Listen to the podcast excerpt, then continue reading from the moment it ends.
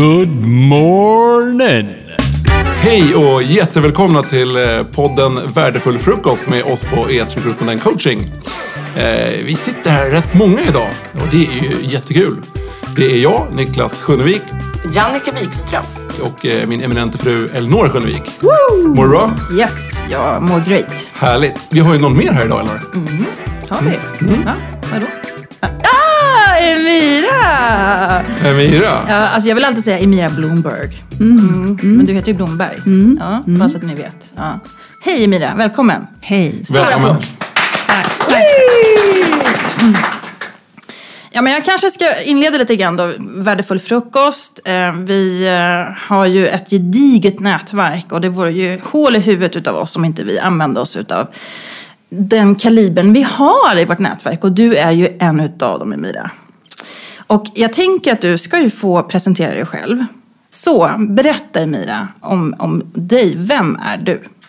Ja, eh, jag är ju yrkesskadad för det första, så att när jag får den frågan så är den alltid väldigt svår att svara på. Därför att jag går ju direkt in i, ska jag svara utifrån demografiska faktorer? Ska jag svara utifrån eh, min yrkesroll? Eh, vad, ska vad är det man vill veta när man ställer en sån fråga? Jag svarar ja och ja. Ja och ja. Vad ska jag säga då? Jag är kvinna, eh, 42 år, eh, mamma eh, och jobbar eh, i, i, eh, vad ska man säga då? Ja, men jag, ja, jag stannar där. Vad eh, vi- yrkesmässigt eller?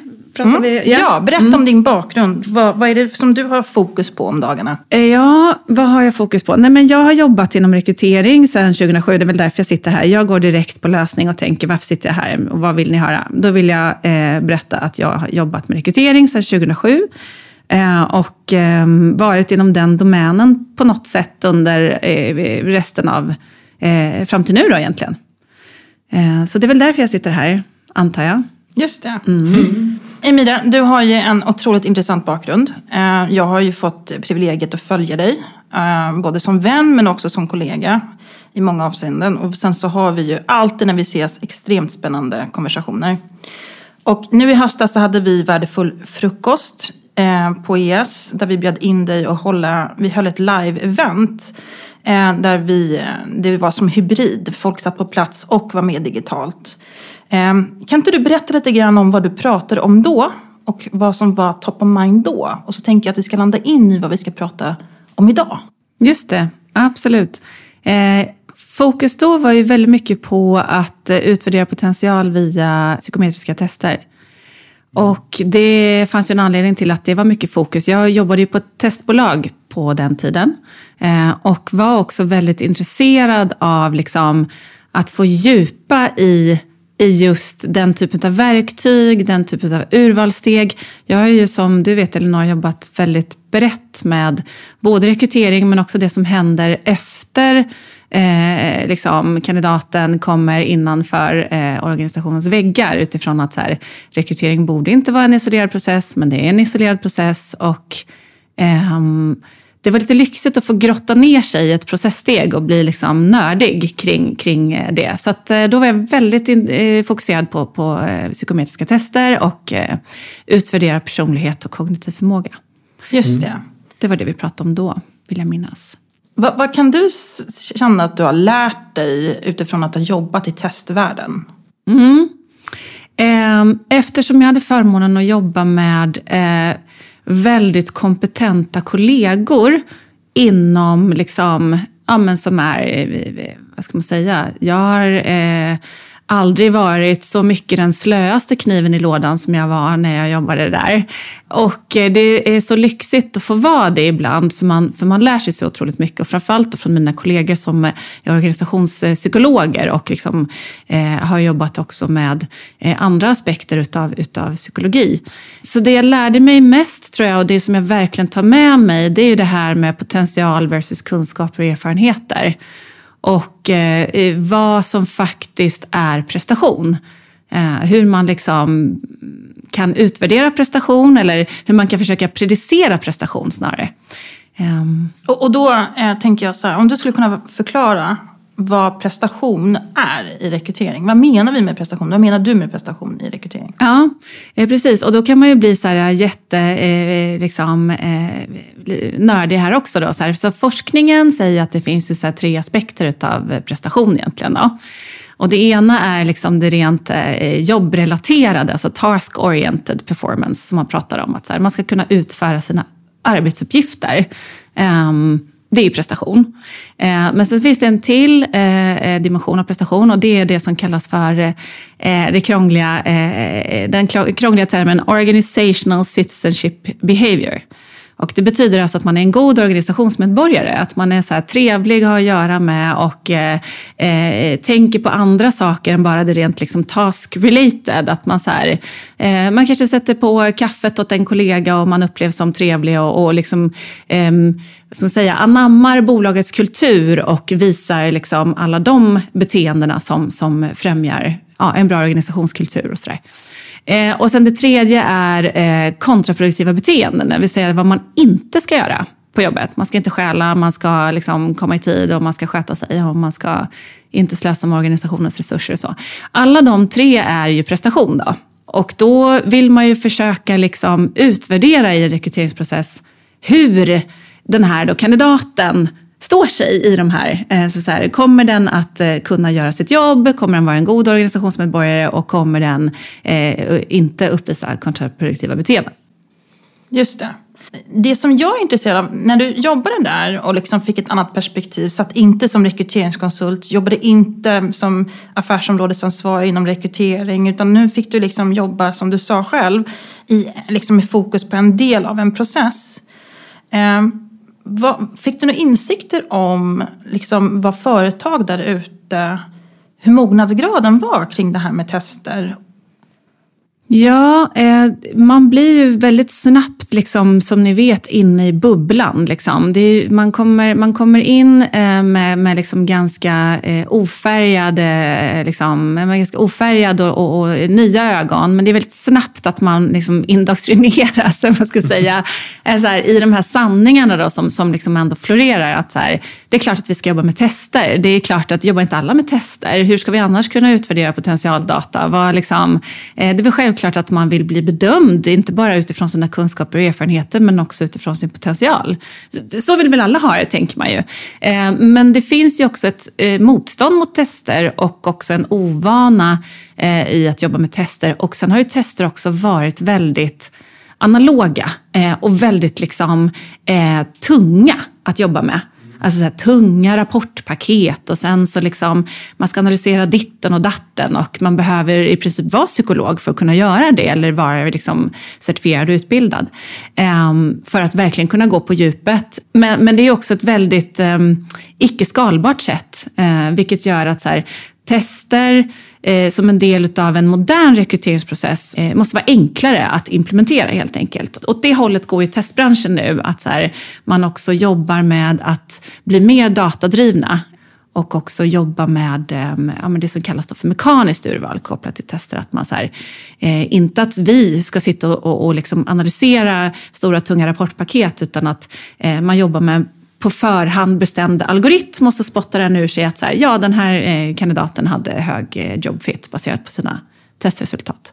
Eh, men dit är det väl liksom, jag vet inte, ja, det är en bra fråga hur liksom många som jobbar med tester, det vet jag faktiskt inte, men jag skulle kunna tänka mig att eh, ja, det är i alla fall Eh, det, det, är inte ens hälften av alla bolag där ute som gör, som gör det, utan det är en ganska liten procent skulle jag gissa. Vad finns det för invändningar mot testerna? Varför väljer man bort det? Ja, men jag tror liksom att så här, eh, dels är den här historiken av att det faktiskt liksom är ganska, en ganska tung grej att gå igenom och känns ganska allvarlig att gå igenom. Eh, och det är ju allvarligt på ett sätt. Det får vi inte heller glömma bort, så här, hela etik och moral, att så här, mäta någons personlighet och mäta någons kognitiva förmåga. Det är ju absolut någonting som man inte bara ska ta lättvindigt på. Ehm, men sen är det också det här eh, eh, nya, när man implementerar nya processsteg, kandidaten vill ju också förstå varför den utsätts för de här sakerna. Ehm, och om man inte lyckas förklara det då eh, så blir det ju väldigt svårt och det blir en dålig kandidatupplevelse. Då är man nog rädd för att skrämma bort kandidaten eller att eh, eh, utsätta den för, för onödigt, liksom, onödigt lidande i rekryteringsprocessen tror jag. Eh, och också det här att de inte har varit, liksom, det har inte gått att jobba datadrivet med tester på det sättet förrän liksom, relativt nyligen ändå. Så det, det tror jag. Och sen ja, men så här, allmän skepsism. Liksom, så här. Kan man se att det skiljer beroende på eh, eventuell årgång på personer som sitter med rekryteringarna om man är för eller emot tester till exempel?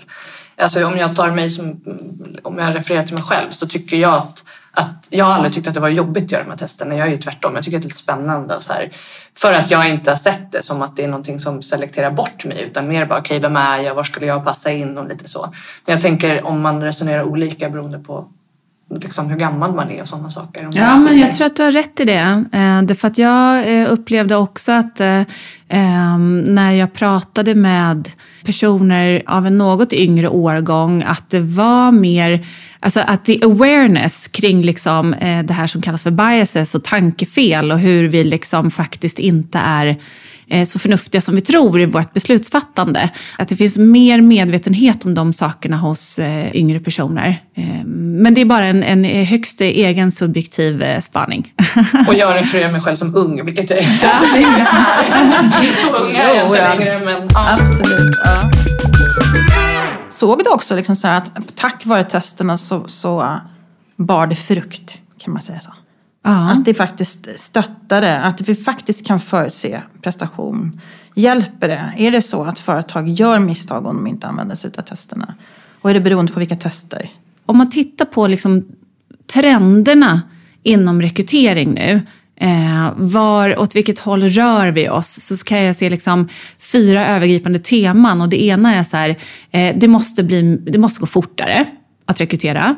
Det, vi måste bli mer träffsäkra när vi rekryterar. Vi måste vara mer transparenta och tala om varför vi liksom mäter det vi mäter. Eh, och eh, det måste också vara mer rättvist. Eh, och då, eh, liksom, tester är ju effektiva och också eh, träffsäkra enligt forskning. Framförallt liksom, eh, kognitiv, att testa kognitiv förmåga har ju visat sig producera prestation. Eh, så att eh, vi vill helt enkelt hitta urvalsmetoder som eh, tickar alla de här boxarna. Eh, eller åtminstone tickar någon av de här boxarna för att sen liksom addera på liksom, eh, de andra. Så men, men, just så här att tester är ju träffsäkra effektiva eh, och är man då transparent med varför man gör dem så är de ju också rättvisare än att till exempel bli bedömd via personligt brev. Eh, som bygger på att du som kandidat är bra på att marknadsföra dig själv egentligen. Och sen får du bara hålla tummarna och sitta och hoppas på att den personen som sitter på andra sidan och läser ditt personliga brev gillar det du har skrivit. Ni hör ju, det blir väldigt subjektivt och eh, svårt också såklart. Det kommer gynna vissa som har lätt att uttrycka sig och som kanske också liksom eh, har läst på kring hur man bör skriva ett personligt brev. Mycket sådana här saker som faktiskt inte korrelerar med prestation. Så att till exempel ta bort det personliga brevet och införa tester är ju en sån trend som, som vi såg eh, och som vi ser eh, när jag har de glasögonen på mig som jag fick när jag jobbade på, på testföretaget. Nu kom det upp två grejer i mitt huvud. Ehm, och eh, det ena är ju att det har ju varit mycket snack om det här CV-lösa ja. Trenden. Vad tycker du om det? Jag tycker att det är bra så länge man ser till att få fatt i den information som man faktiskt behöver, som står i CVt. För det är det som är eh, problemet med CV, att eh, det vimlar av demografiska faktorer som gör att vi diskriminerar omedvetet eller medvetet på ålder, kön, etnisk tillhörighet, eh, andra aspekter som, som, liksom, som vi har svårt att bortse ifrån när vi ser ett CV. Det kan ju finnas foto med och det kan vara en snygg person och, och då vet vi också att attraktiva personer premieras i rekryteringsprocesser. På det viset är ju CV som format väldigt dåligt men sen finns det information i ett CV som är viktigt att få fatt i. Kunskaper, erfarenheter. Vi kan ju inte bara gå all in och rekrytera på potential och tanken om prestation utan ibland måste man ha en titel, man måste ha en certifiering, man måste vara skillad helt enkelt inom sin, eh, sin profession för att överhuvudtaget bli aktuell för en roll. Det måste vi också ha respekt för. Så det handlar väl mer om liksom att så här, hur kan vi få fatt i den datan i ett annat format än det här CV-formatet som ju är väldigt så här, förrädiskt. Eh, för här är jag lite splittrad. Jag kan känna så här, ja, jag har ju varit med ett tag nu i branschen och jag har varit med om när det både var så här CV-databaser och det kallade jag ju för CV-kyrkogårdar. Mm. Folk skulle lägga sin tid på, alltså kandidater, att lägga in sitt CV i olika databaser när de sökte jobb. Så att perspektivet från jobbsökande har ju varit, tycker jag, ganska utmattande. Mm. Så här, man ska vara under lupp och man ska gå igenom massa saker. Och då när man tar ett sånt här grepp som att nu ska vi göra CV-löst så kan jag tycka att det är så naivt. För att hade det varit så enkelt då hade inte LinkedIn funnits. Nej. Det är ju vår nutids nya CV-databas. Mm. För så fort man inte får en information om en kandidat, vad är det man går in då? Mm. Och nu lägger man in sitt, sitt LinkedIn eh, liksom istället då. Mm. Och det kräver fortfarande att kandidaten då istället ska svara på de här urvalsfrågorna som tar också tid. Så jag tycker det här är lite spel för galleriet om jag ska vara ärlig. Mm. Jag tycker liksom så här, jag är lite inne på samma spår att ska vi hitta ett nytt grepp kan vi inte göra det på riktigt då? Mm. Nu har ju inte jag någon lösning på det här då. Mm. För att jag tycker någonstans att eh, jag sitter ju och håller väldigt mycket intervjuer om dagarna. Och när vi kommer in på sådana här äh, frågor som CV-löst och när man ska sitta i blindo och, och göra urval och ta beslut så kan jag också tycka så att det är inte riktigt alltid så seriöst heller. Nej kostar ju skitmycket pengar när det blir fel. Ja. Ja, men jag tänker också så här att här är det också så här, man pratar om validitet, alltså så hur, eh, hur relevant eh, är eh, en viss information för att faktiskt predicera prestation. Men man pratar också om, om man pratar om validity och utility. Och utility blir då så här, men den här, hur funktionell är den här urvalsmetoden man ska säga. Och har man så här, gör man ett stort sommarintag till exempel till någon nöjespark eller sådär så får man kanske eh, inte vet jag, 250 CVn eh, och kriterierna för att få jobbet är ganska liksom basic. Du behöver inte kunna så mycket, du behöver inte ha med dig så mycket utan det räcker med att du är hel och ren och eh, eh respekterar regler och liksom, eh, har ett gott bemötande. Eh, det är kanske är det som gäller. Hur sållar man då på CV? Så, och det är då CV blir så här, eh, väldigt, väldigt svår eh, liksom, och helt irrelevant faktiskt, urvalsmetod kanske, utan bättre då att jobba med urvalsfrågor för att också snabbt sålla bland de här 250 Eh, kandidaterna. Men sitter man med en liksom specialistrekrytering inom compliance related, inte vet jag, det kan ju finnas en massa olika regelverk och man måste kunna på en viss nivå och så här, det är superviktigt att man har det här. Då är det ju lika bra att ta emot CV från början för att då har man förmodligen väldigt få kandidater ändå till att börja med Ehm, när man har så mycket skallkrav och det är så explicita skallkrav. Och då blir urvalsfrågor liksom, eh, då blir det liksom, eh, vad ska man säga, eh, ja då kanske det blir demografilöst, men, men där kan jag hålla med dig då att liksom, eh, är det värt att Eh, verkligen, liksom, eh, när man ändå kommer ta del av CVt direkt, är det värt att ens ta fram urvalsfrågor? För du kommer ändå ta del av CVt vid något tillfälle? Ja, men jag, jag kan ju bara bli stressad. Mm. Därför att jag måste sitta och ta reda på massor med information om kandidaten på ett eller annat sätt ändå, kanske. Ja, ja. Annars måste jag ta in på intervju och ställa de här frågorna. Så att eh, för min del så har man så här, jag förlorar två timmar i arbete per kandidat för att jag inte får rätt underlag. Ja. Om jag ska vara rent krass. Ja, men alltså, jag, det, nej, men jag tycker det är jättebra att man liksom stöter och blöter perspektiv. För det blir ju väldigt så, så här, jag vet inte om det är ett, ett Sverigefenomen eller Stockholmsfenomen, eller så här, men jag kan ju uppleva att pendeln svänger så himla hårt när den svänger. Att så här, nu ska vi inte göra det här alls. Eh, och då gäller det alla rekryteringsprocesser, alltid i alla sammanhang. Istället för att så här, fundera på vad är det jag behöver veta? Hur ska jag utvärdera det på bästa sätt utifrån vad blir en bra kandidatupplevelse? Hur träffsäkert blir det? Hur effektivt blir det? Och hur transparent blir det? Mm. Alltså så här, börja med att ha dem istället för att så här, nu ska vi ha den här rekryteringsprocessen alltid i alla rekryteringar. Just det, man behöver vara lite mer flexibel när man bygger en rekryteringsprocess och kolla på vad verksamheten behöver just nu, eller hur? Det tycker jag. Ja. Men, men då kommer vi in lite grann på en annan trend som jag också tycker är intressant. Uh, nu, uh, jag själv utbildar ju också i det uh, och står bakom det. Men jag börjar också bli lite fundersam och det är kompetensbaserad rekrytering. Kompetensbaserad intervjumetodik. Och jag tar mig rätten till det. Jag har jobbat jättemånga år med det och jag ser hur värdefullt det är. Men jag ser också att det finns liksom, det är någonting som fattas. Mm. Mm. Och jag kan inte riktigt ringa in vad det är. Mm. Därför att vi landar ändå i det sinnesbaserade när vi tar besluten. Mm. Hur mycket vi än försöker.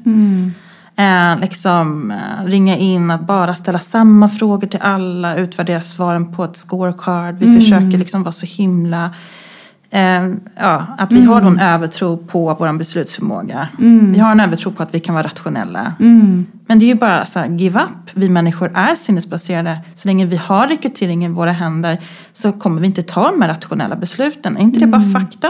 Mm. Mm. Ska vi inte bara ge upp den här tanken om att vi skulle vara någon AI-robot? Eller försöka ens en gång vara? Ska vi ta det beslutet nu? bara pang. mm. ja. Men jag blir så trött också så här, för att någonstans kan jag känna så här att det är klart att det, det innebär ju inte att inte vi ska ha processer som kan få oss att bli bättre på att försöka ta rationella beslut.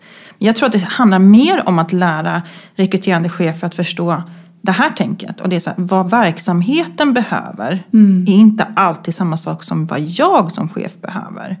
Och förstår inte en rekryterande chef det, då kanske den inte ska sitta och jobba med rekrytering helt krasst.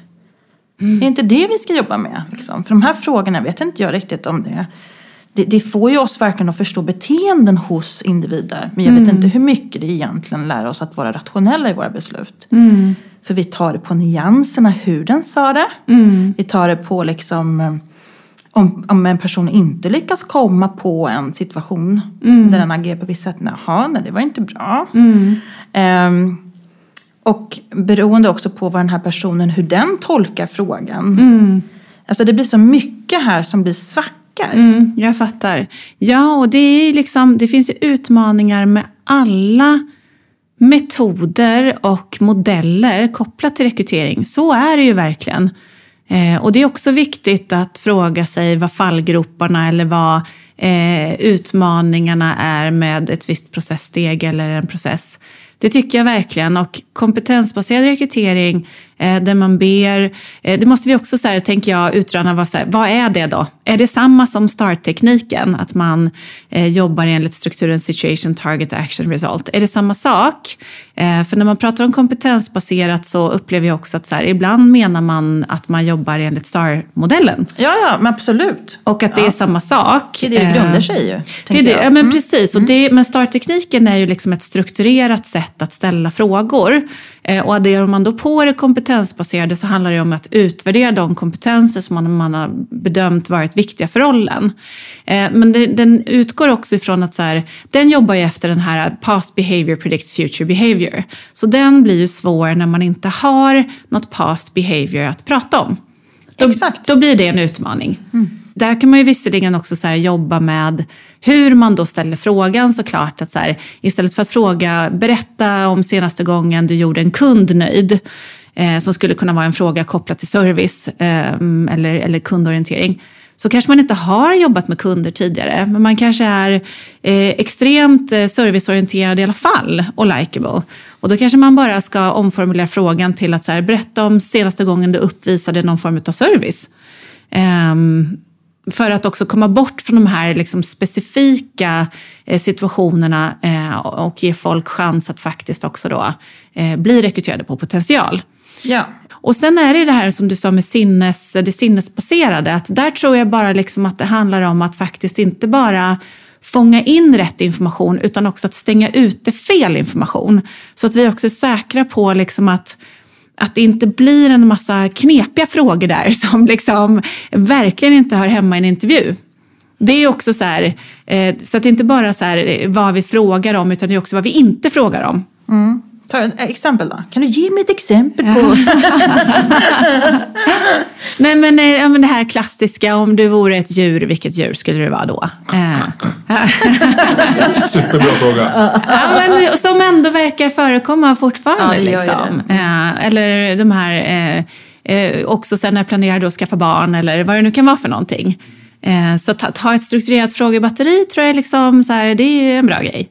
Eh, och och eh, framförallt för mer ovana eh. eh för vi får inte heller glömma att vi som sitter här är ju också yrkesskadade. Den här typen av vända och vrida grej som du nu kommer med Elinor, med, så här, med KBR, är det bra egentligen? Så här. Det kan vi unna oss eh, att tänka så kring, vi som ändå har så här, trampat runt i det här området ett tag. Men gemene man, gemene liksom rekryterande chef som gör det här väldigt sällan och som har helt andra eh, liksom, tunga ansvar också på, på sitt bord. Eh, kanske bara ändå ska få den här mallen. Liksom. Här, varsågod. Ta Absolut. den här eh, och så blir det bra. Liksom. Och det måste jag säga ändå, så här, att jag, jag är ju glad eh, över att man sakta men säkert under de här åren börjar förstå att rekrytering är en strategisk fråga. När jag började jobba med rekrytering i början av 2000, någonstans i mitten av 2000, någonstans där. Mm. Det fanns ju liksom inte, det var väldigt mycket fingrarna i syltburken fortfarande. Och mm. att rekrytering var bara så en tårtbit hos HR. Mm. Men idag har man ändå börjat liksom lyfta blicken och börja förstå att okay, det här kostar pengar. Man börjar mm. tänka rekrytering i, i, i risk och investering. Mm. Eh, och det är jag ju glad för att det börjar komma upp i styrelserummen. Men däremot så kan jag tycka att det fortfarande är en lång väg. Jag sitter och jobbar med rätt stora företag. Mm. Där jag märker att cheferna, de har inte fått utbildning i rekrytering. Och det är klart, då är det jätteviktigt att få den här mallen och få den här stöttningen. Mm. Och det är ju inte så att jag tror att de rekryterande cheferna inte vill ha det. Mm. Eh, utan de suger ju åt sig som liksom, eh, vad man nu säger, smör i solsken. Nej. Ja, Säger man så? Ja, de, de suger åt sig. Ja. Och eh, jag tänker så här, och det, det, då finns det ju hopp tänker jag. För bättre att man gör och jobbar strukturerat än att man går på magkänsla och spelar yeah. golf ihop. Yeah. Mm. Så att jag märker ju också där ute att det, man får jobba ganska hårt ibland inom vissa organisationer med, med liksom att okej, okay, eh, ni får inte ställa de här diskriminerande frågorna. Mm. Men då tänker jag, nu kommer vi in på nästa grej. För nu har det ju hänt mer i ditt liv, Emilia. Nu är du i en annan del av processen där du jobbar och har liksom satt ditt fokus. Kan du inte berätta om din, din nuvarande roll? Jo, absolut. Ja, men nu eh, jobbar jag med att göra digital referenstagning eh, mer eh, strukturerad och, eller referenstagning digital, valid, strukturerad kan man väl säga. Och eh, det är superspännande. Eh, jag har också fått förmånen att hoppa på den här eh, spännande bolagsresan som, som vi faktiskt är, är inne på, på RefApp och bryter ny mark kopplat till referenstagning och validitet. För historiskt sett så har referenstagning varit ett processsteg som eh, har låg validitet, åtminstone enligt de metastudier som, som har gjorts. Eh, vilket också är få liksom, på, på, på ämnet som sådant. Men, eh, så det är superspännande, absolut. Ja, men alltså, här har jag ju tusen frågor. Yeah. men jag kan ta en spaning då. Yeah. jag jobbar just nu inom ett stort företag inom byggbranschen. Jobbar väldigt tajt i armkrok med många chefer. Där jag då i slutskedet av en process tar referenser. Mm. Och jag ringer. Mm. Eh, skälet till varför det här bolaget inte har tagit in digital referenstagning är tydligt. Eh, man tappar, man förlorar information. Och mm. man lägger de facto jobbet på referenten. Mm. Och därmed, i och med att man lägger jobbet på referenten, så får man inte engagemang i svaren. Det här är jätteintressant. Mm. För det du sitter och utvecklar är ju med helt andra tankar. Mm. Kan inte du bara ge oss lite inspiration här? Absolut. Ja, och jag kan verkligen eh, förstå eh, den känslan och det, eller liksom det perspektivet som du kommer med här. Um, och jag skulle säga, om vi börjar från början, så här, så här, referenstagning för det första är ju ett processsteg som eh, 97 procent, eller som ingår i 97 procent av alla rekryteringsprocesser. Det är alltså vårt näst vanligaste processsteg efter intervjun. Eh, så ser det ut i Sverige. Och det har dessutom hög, vad ska man säga, status eller hög impact. Eller folk tycker helt enkelt att det är en big deal med referenser, så kan vi säga. Så att om det är så att det sen visar sig att kandidaten på plats inte presterar eller det uppkommer saker så kan man ju ibland, så här, eller ofta får man då den här, har, har du inte tagit referenser? Vad sa referenserna? Referenstagning är också det processsteg som vimlar av flest syften. Att man vill ha input inför eh, någon slags onboarding, eh, till exempel referensfrågan vad motiverar den här personen? Vad är viktigt för eh, den här personens eventuellt blivande chef att veta om kandidaten? Eh, sådana saker som är rena onboardingfrågor då egentligen. Sen är det också det här bara, har personen verkligen gjort det den har sagt att den har gjort? Det är också ett syfte. Eh, och också det här med att få faktisk input på personens personlighet och prestation.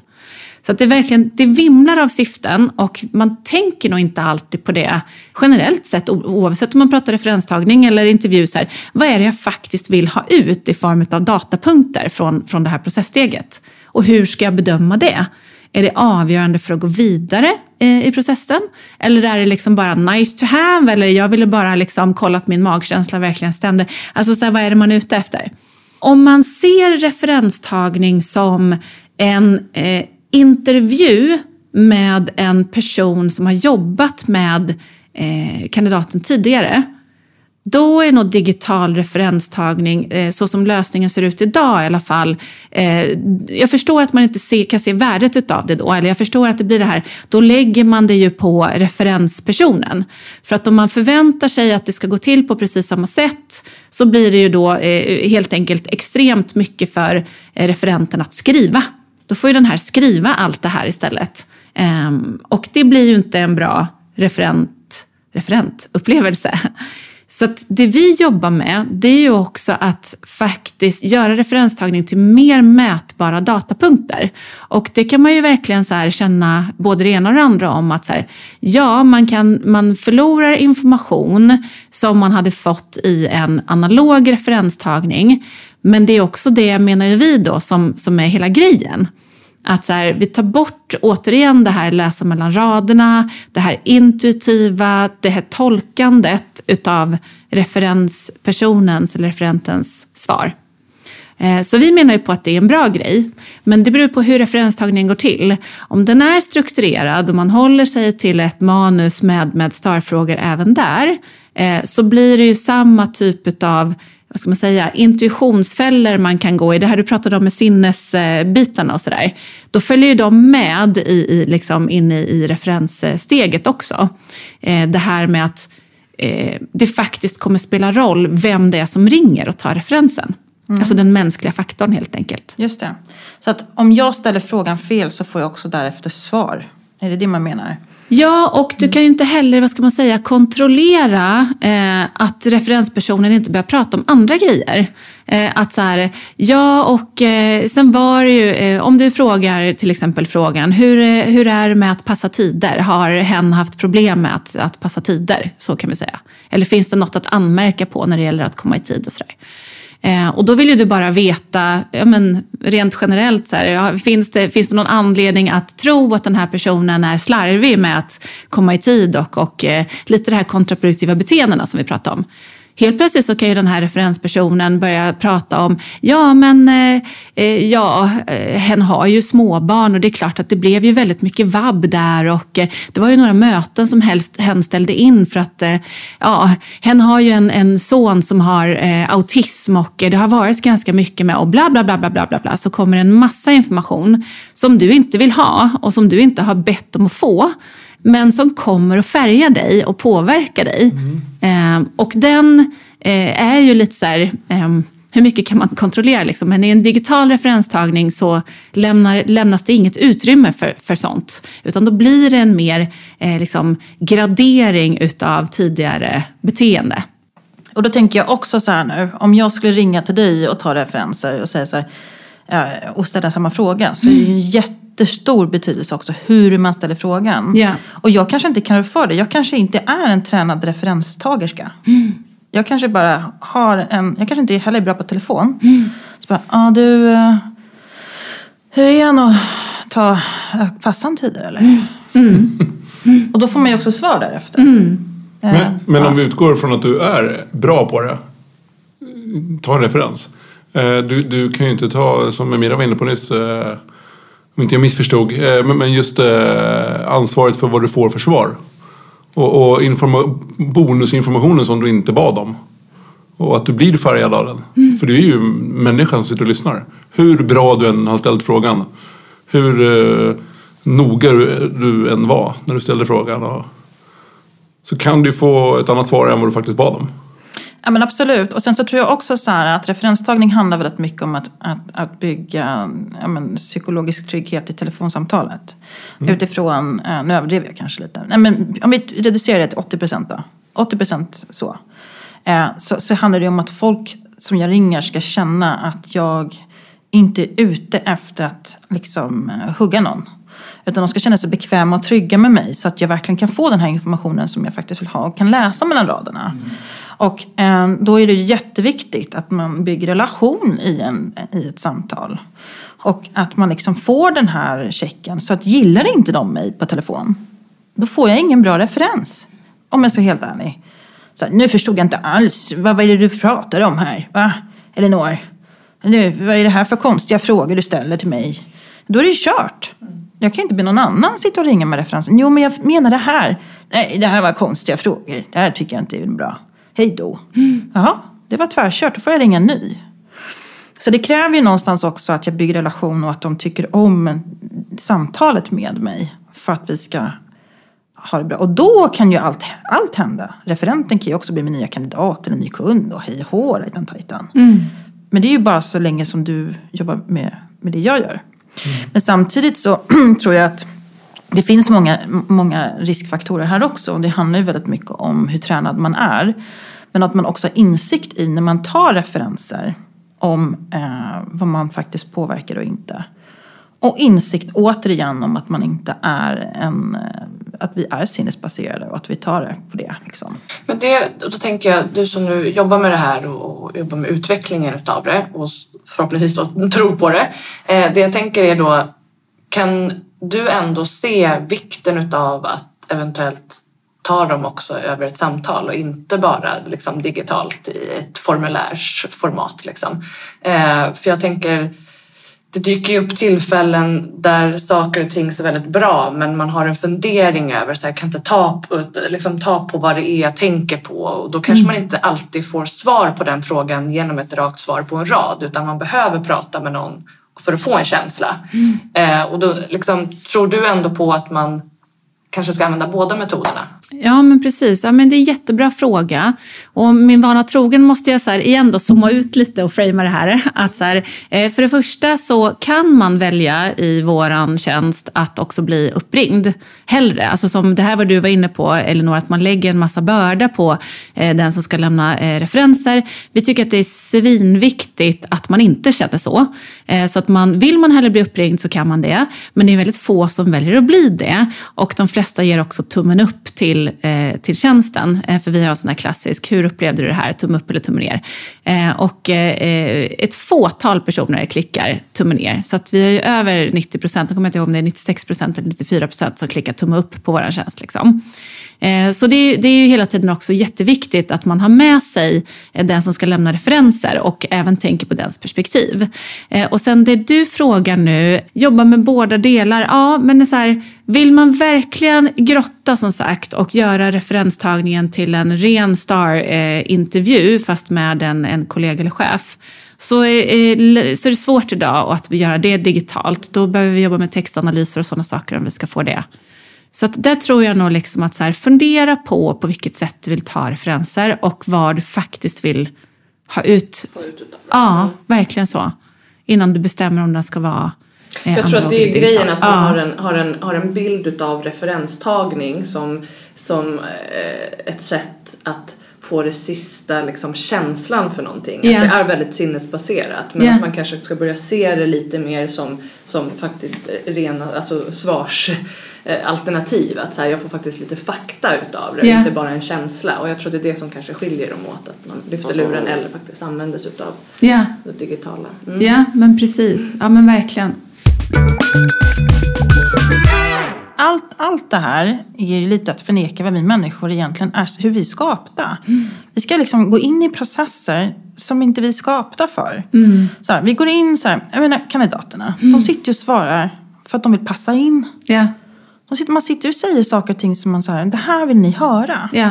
Och referenterna, de gör likadant. Eh, och vi ska sitta och jobba med processer där vår hjärna inte får komma till sin nytta. Där vi ska sitta och försöka koppla bort våra sinnen och ta beslut. Och så ska vi tro att de besluten någonstans ska gagna en verksamhet och säga att det här är en investering. När vi någonstans, tror jag, nu, nu lurar vi oss lite tror jag faktiskt. Det är en tanke jag har. Ja. Som Nej, men, och jag tycker det återigen, jag tycker det är viktigt att så här, eh, det finns inga urvalsmetoder som har liksom 100% prediktiv validitet. Men det finns de som är bättre än andra. Om man ska säga om man tittar på strukturerad intervju så har ju strukturerad intervju mycket högre predicerad prestation på ett mycket bättre sätt än en ostrukturerad intervju. Eh, så där har vi ju ändå liksom någon slags rättesnör eller någon slags ledstjärna att hålla oss i.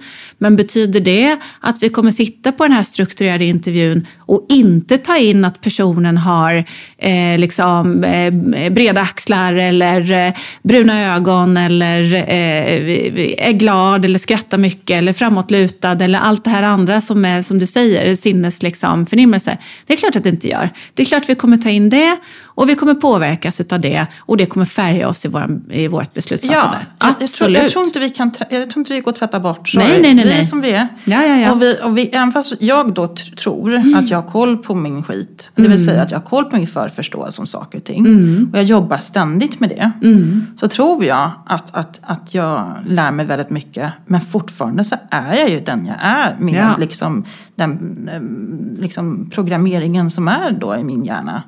Så det är det här jag menar med kejsarens nya kläder. Liksom, det blir lite så här, vi håller på att skapa processer som kostar väldigt mycket pengar. Som egentligen, vad, vad håller vi på med? Ja, det här kan ju bli en filosofisk diskussion i P1 då. då. Men, men jag tycker det är intressant. Jag skulle jättegärna vilja ha ett, ett poddavsnitt av det också. Men med det sagt vill jag bara betona för alla rekryterande chefer där ute att jobba strukturerat. Och så får ni ju lyssna på vad, vad vi säger här nu när vi filosoferar med en nypa salt och så kan vi ta ett samtal om det då i ett nytt avsnitt. Men, men jag, jag, är, jag håller på att fundera väldigt mycket på vad vi håller på med faktiskt. Men det är inte heller, man ska återigen säga, nej, man kan inte tvärt, tvätta bort sina biases. Eller liksom, man kan ju bara bli medveten om hur man funkar. Ehm, Jag kommer alltid gilla folk som kommer från Västergötland och tycker att det är härligt i en intervju om jag får höra västgötska. Nu gör ju inte jag intervjuer längre och jobbar inte på det sättet med rekrytering längre. Men eh, på den tiden jag gjorde det så, så var ju det, definitivt en sån här grej som jag behövde vara aware of liksom, och medveten om. Då, att ah, västgöta personer, liksom, de, de kan man ju lita på. Men lite bättre, låter ju mysigt också. Så här. Gud, jag har så mycket frågor. Men jag tänker också så här, bara utifrån... eh, Fortfarande så pratar ju chefer där ute om blå och gul och grön och allt det här. Vad ska vi göra? Men det är väl återigen det här beho- behovet av att kategorisera in folk. Eh, för det är ju så vi är skapta återigen. Då är det väl liksom på sin plats kanske att nämna Kahneman och tänka snabbt och långsamt. Eh, att vi har system 1 och vi har system 2 och system 1 är vårt intuitiva eh, system, vår schimpanshjärna om man så vill, den som är liksom eh, den som har räddat oss eh, under historiens gång från, från faror för att vi snabbt har kunnat fatta beslut och eh, kategorisera. Och sen har vi vår professorshjärna eller system 2 då som är det långsamma då i tänka snabbt och långsamt. Ehm, och man kan ju koppla på den här professorshjärnan hur mycket man vill men den tar ju energi. Den, det, det tar mycket kalorier. liksom. eh, och det är också någonting som, som har varit viktigt för oss, att hålla det kalorisnålt. Så att din hjärna kommer göra sitt allra bästa för att skicka in dig i system 1 när det är möjligt och kategorisera in. Och fasen vad skönt, det så här, aha du är blå, du är gul, du är grön. Det är skönt för man får, man får liksom ett framework för att liksom ändå så här förstå någonting som är något så komplext som en, som en människa. För vi är ju komplexa och, och samtidigt väldigt enkla, för vi funkar typ likadant allihopa. Liksom. Eh, med vissa då undantag och då är det så skönt att kunna, att kunna liksom få ett, ett ramverk för att förstå varför man kanske inte riktigt lirar med den där eh, kollegan eller eh, den här medarbetaren som man har som kanske är lite besvärlig. Varför lyckas jag inte nå fram till den? Eh, eller den här chefen för den delen. Varför, eh, varför eh, vad är dens utmaning och sådär. Se bara till att inte använda det som, som eh, information i ett urvals, liksom, i en urvalsprocess. Sen kan man väl leka runt med de där kategorierna för all del. Om Och jag hävdar ju att vi, vi kommer, så länge som vi inte hittar en annan metod så kommer vi aldrig lyckas med det då.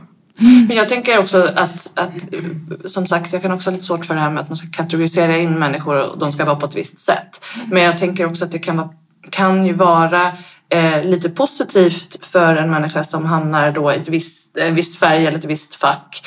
Eh, just för att man kan förklara, inte ursäkta, men förklara ett visst beteende hos någon i vi har tidigare pratat om det här med storytelling, hur viktigt mm. det börjar bli att man ska, när man presenterar sig eller vad det kan handla om.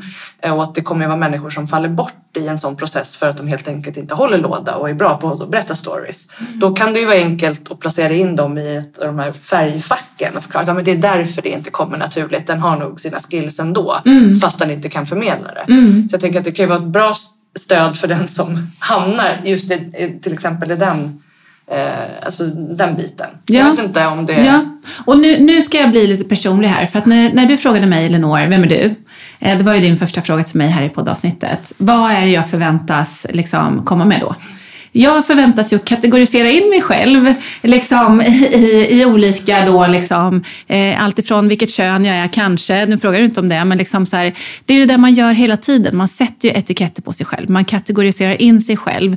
Och eh, om man är då en person som jag, som har levt med dubbelhet och eh, olika perspektiv och också eh, ja, men allt ifrån liksom, klassresa till, till liksom, olika kulturella eh, aspekter här, eh, jag är nog den mest ambivalenta personen som jag känner, höll jag på att säga.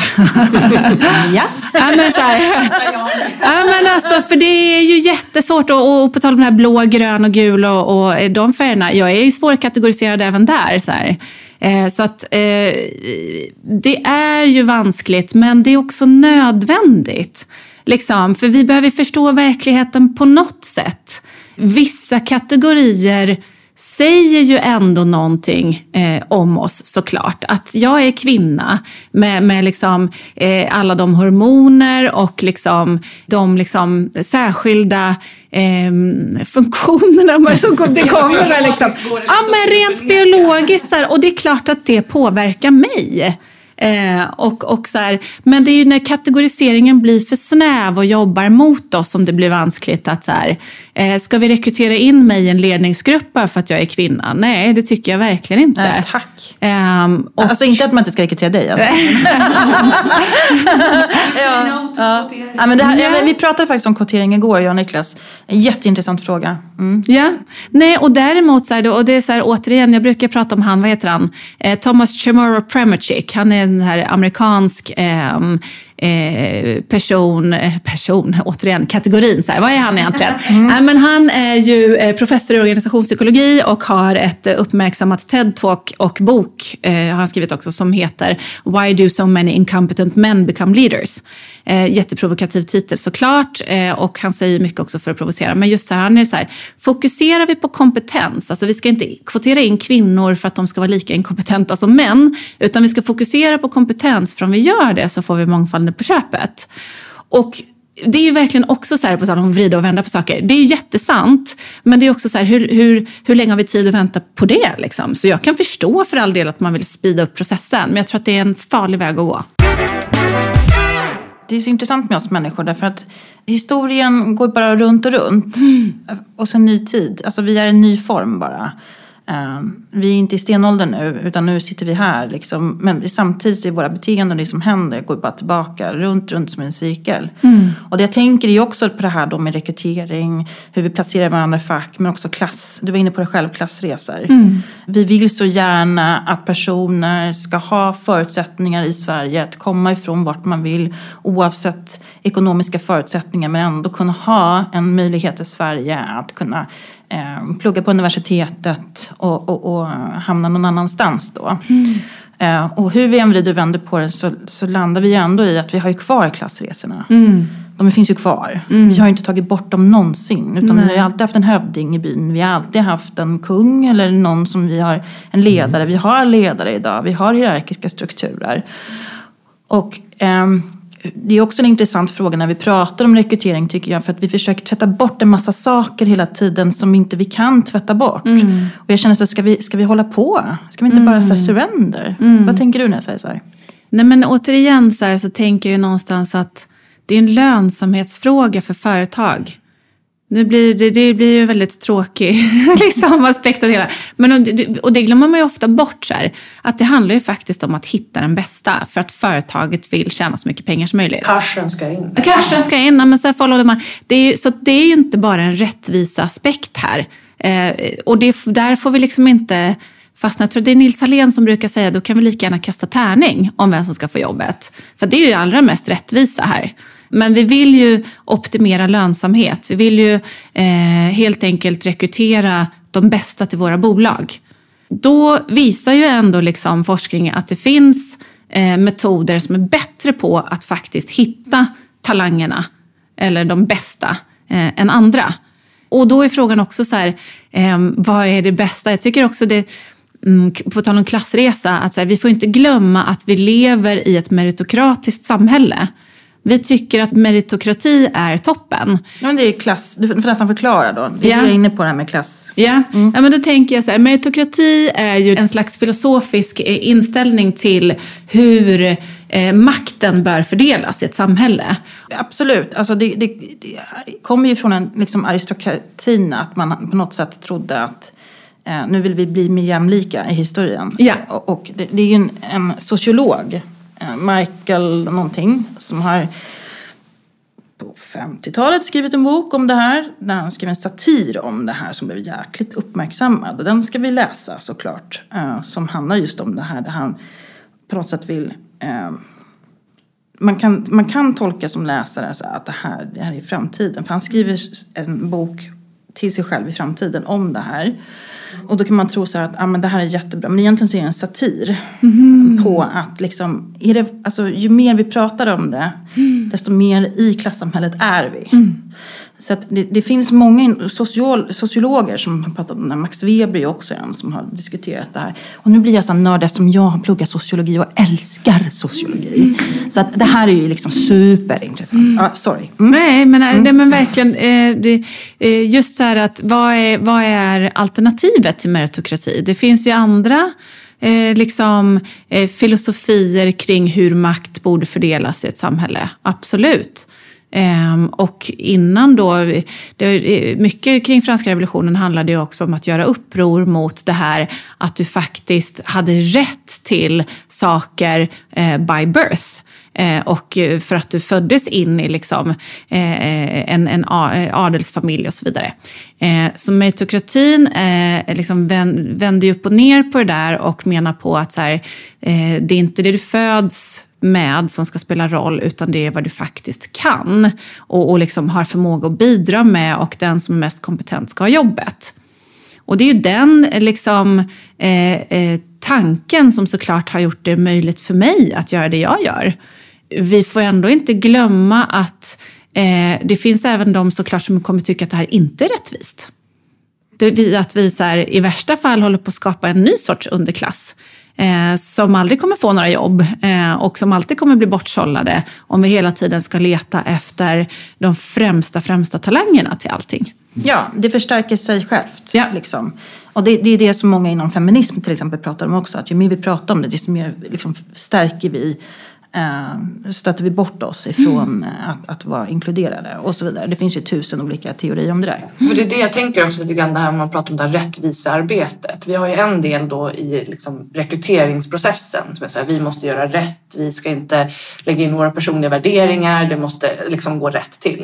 Men rent krasst så är ju rättvisearbetet från att du föds i sådana fall viktigare för att du ska ha samma förutsättningar för att du ska komma till den här processen och eventuellt vara en av kandidaterna i jobbet. Så att den löper ju med hela, hela vägen. Man kan försöka vara jätterättvis när vi sitter där och rekryterar. Men att den personen har hamnat där handlar ju om vilken rättvisa eller icke rättvisa man eh, nåddes utav när man föddes Ja. eller när man kom till en viss plats eller vad det kan Absolut. vara. Liksom. Att allting grundar sig i det. Ja, nej men verkligen. Livet är ju inte rättvist, det kan Nej, vi det är ju, konstatera. ja. Vad har du för spaningar om framtiden då? Just nu är jag väldigt inne på, i och med att jag jobbar inom HR-tech-sfären nu för tiden, så är jag väldigt inne på digitalisering och också liksom förutsättningar för att kunna digitalisera. Jag ser mer och mer hur det datadrivna liksom får ett allt större fokus såklart. Och då på tanke på det, med tanke på det du sa om det kompetensbaserade så tror jag det kompetensbaserade också kommer att få sig en utmaning om vi menar Eh, det kompetensbaserade sättet så som vi ofta gör idag i en rekrytering. Det vill säga att vi eh, börjar med en kravprofil att definiera vilka kompetenser som behövs ehm, och att vi gör så för varje enskild process och varje enskild rekrytering. Det är svårt att digitalisera. Eh, och det är svårt att göra det vi pratar om mycket inom, inom techsfären, att göra skalbart. Liksom. Ehm, så det tror jag att vi kommer att se nya innovativa lösningar på. Ehm, jag tror att vi kommer att se mer och mer av, av mer så generiska kravprofiler snarare än att man ska upprätta en ny kravprofil för varje tillfälle.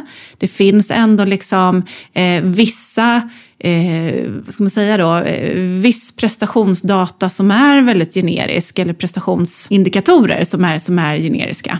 Som till exempel Eh, under covid, eh, värsta covidpandemin eh, där eh, SAS eh, flygkabinpersonalen gick till Sofiahemmet och blev, eh, hoppade in i vården. Eh, därför att det, liksom, det, det generiska där blir ju liksom helt enkelt graden av service, att kunna möta en människa, att, vara, att uppleva som mjuk och varm och liksom, eh, bra på att möta människor i, i liksom en utsatt situation. Mm. Alla ska med. ja, men så här, och, och, och jag tror att vi kommer tänka mer och mer så istället för att tänka liksom yrkesspecifikt. Att vi kommer tänka mer i det som vi pratar om som rollfamiljer. Generalister, specialister, servicepersonal oavsett vilken service det gäller och så vidare. För att också kunna göra eh, det mer skalbart. Det tror jag vi kommer att se. För den som lyssnar här nu då, som eh, kanske är på väg till jobbet här nu och har tagit del av våra kanske bitvis flummiga tankar. Men det bjuder vi ju på. Vi vill ju inte komma med några färdiga svar för vi har ju inte dem själva. Skulle du kunna ställa några frågor som, gör, som du skulle vilja skicka med till lyssnaren? Ja, men då skulle jag nog skicka med den här frågan att oavsett om du sitter med design av en rekryteringsprocess eller du är rekryterare och ansvarar för hela processen eller du är rekryterande chef och går in i eh, eh, vissa processsteg så skulle jag vilja skicka med Vet du eh, vad det här processsteget eller den här processen, den här urvalsmetoden verkligen avser att mäta? Det vill säga, eh, det du gör nu, vilken data vill du få ut utav, oavsett om det är den här intervjun, vad vill du veta? Vad vill du vara säker på, eller så säker du kan vara på, eh, eh, efter att du har genomgått det här processsteget eller, eller den här hela, hela rekryteringsprocessen. Den skulle jag vilja skicka med. Att hela tiden tänka på syftet med varför vi gör det vi gör. Alltså så spännande. Ja, äh, vi kan ju sitta flera timmar till. Ja, det kan vi. Men stort, stort tack Mira. Tack. Tack ja. själva. Tack. Mm. Det var jättemysigt.